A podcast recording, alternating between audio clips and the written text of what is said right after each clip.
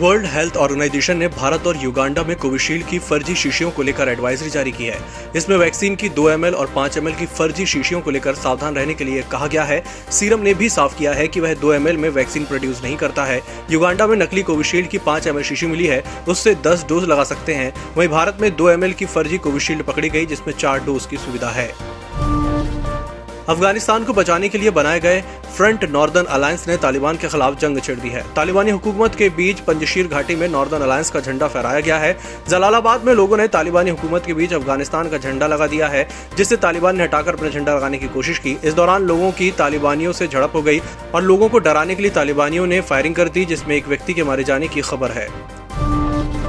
Cabinet में palm oil mission को मंजूरी मिल गई है। ये ग्यारह हज़ार चालीस करोड़ रुपए का मिशन है। इसमें पाम ऑयल इंपोर्ट पर निर्भरता कम होगी और किसानों की आय बढ़ेगी। पाम ऑयल से जुड़ी इंडस्ट्री लगाने पर पाँच करोड़ रुपए की सरकारी सहायता का ऐलान हुआ है।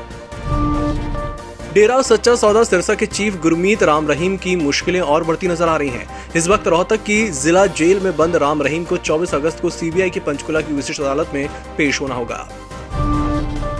सुप्रीम कोर्ट ने बुधवार को पेगासस जासूसी मामले में केंद्र सरकार और ममता बनर्जी को नोटिस जारी किया। इसे सरकार की ओर से दो सदस्यीय जाँच आयोग के गठन को चुनौती देने वाली याचिका को लेकर जारी किया गया है। दिल्ली की साउथ एवेन्यू स्पेशल कोर्ट ने सुनंदा पुष्कर मौत मामले में कांग्रेस सांसद शशि थरूर को बरी कर दिया है। 2014 में दिल्ली के होटल में सुनंदा की लाश मिली थी। पुष्कर की मौत के बाद उनके पति शशि थरूर पर उनका मानसिक उत्पीड़न करने और हत्या के लिए उकसाने का आरोप लगा। बुधवार को कोर्ट का फैसला आने पर थरूर ने जज से कहा कि पिछले साढ़े सात साल दर्द और यातना से भरे रहे।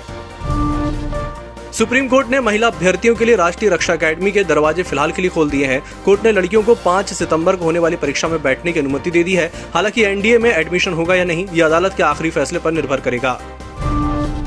बुधवार को वीकली एक्सपायरी के दिन बाज़ार में तेज उतार चढ़ाव देखने को मिला। कारोबार के दौरान सेंसेक्स छप्पन और निफ्टी सोलह हज़ार सात सौ एक का रिकॉर्ड बनाया। इसके बाद बाज़ार में ऊपरी स्तरों से भारी गिरावट देखने को मिली। सेंसेक्स ऊपरी स्तर से करीब 500 अंक फिसला, वहीं निफ्टी भी ऊपरी स्तरों से 130 अंक टूटा।